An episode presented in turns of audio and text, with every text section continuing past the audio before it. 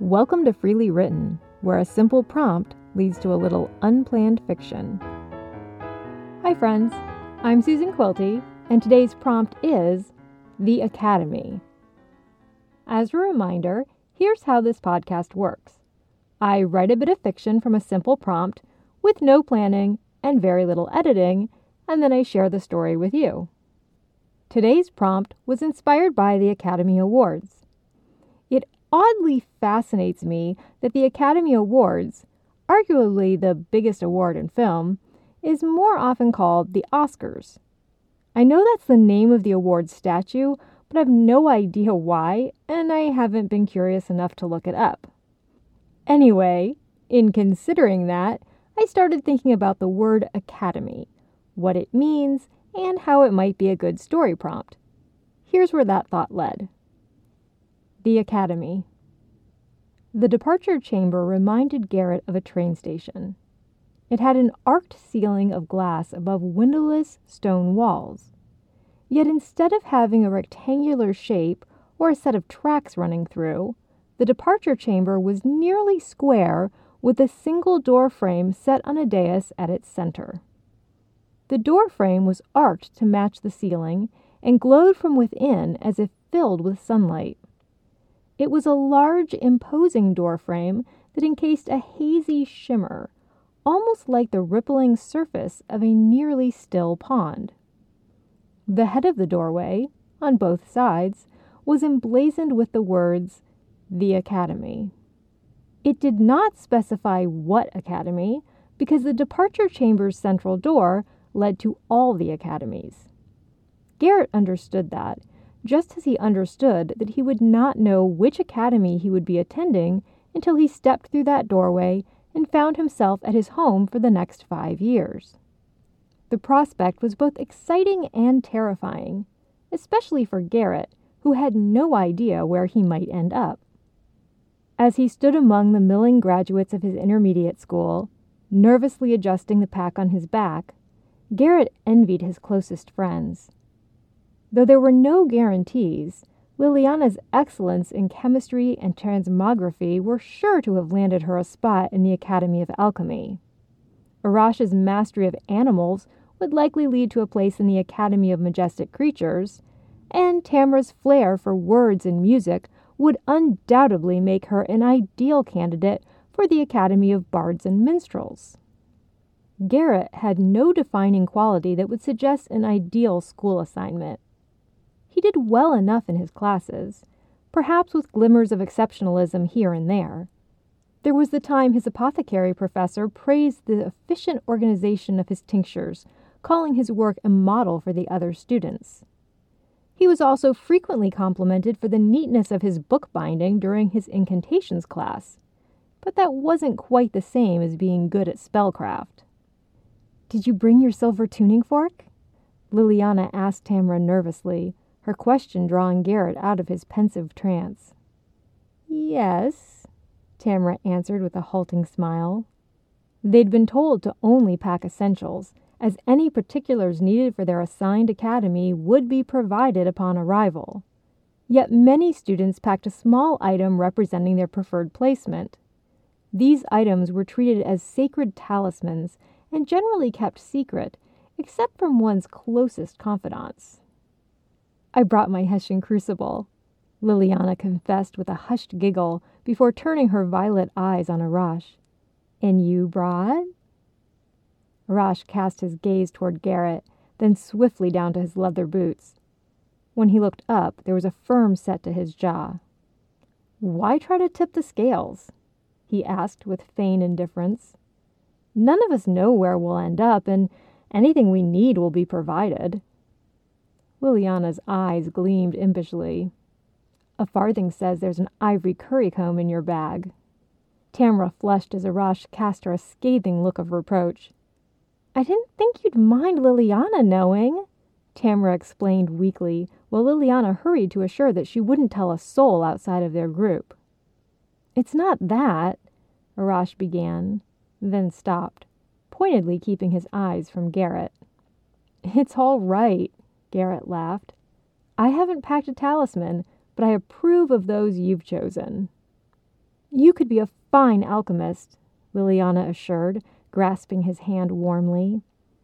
They'd been lab partners in chemistry, and she had spent the last few months of school urging him to embrace her love of science.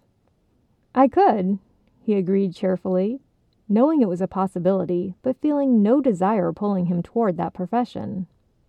And you have a lovely voice, Tamra chimed in kindly. I would love to have you with me at. She stopped abruptly, flushing at her audacity, before saying, I mean, perhaps you would do well as a bard. But you're daft with animals, mate, Arash laughed, breaking the emotional tension. I say you'll end up at the Academy of the Royal Army. Some day we'll see you as a knight at the king's table. Before Garrett could respond, a horn sounded through the chamber. Oh, it's time! Liliana hissed, hands eagerly clasped before her chest. After a short speech by the high scholar, students began queuing before the glistening academy door. Garrett and his friends joined the procession after giving each other encouraging smiles.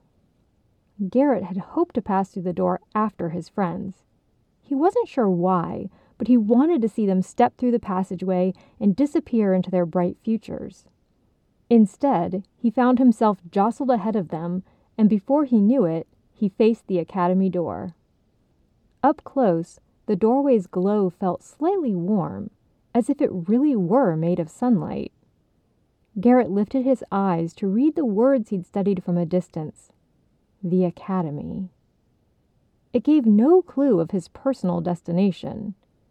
He could end up in an academy with one of his friends, Liliana perhaps, or find himself with strangers studying to be a baker or a bricklayer.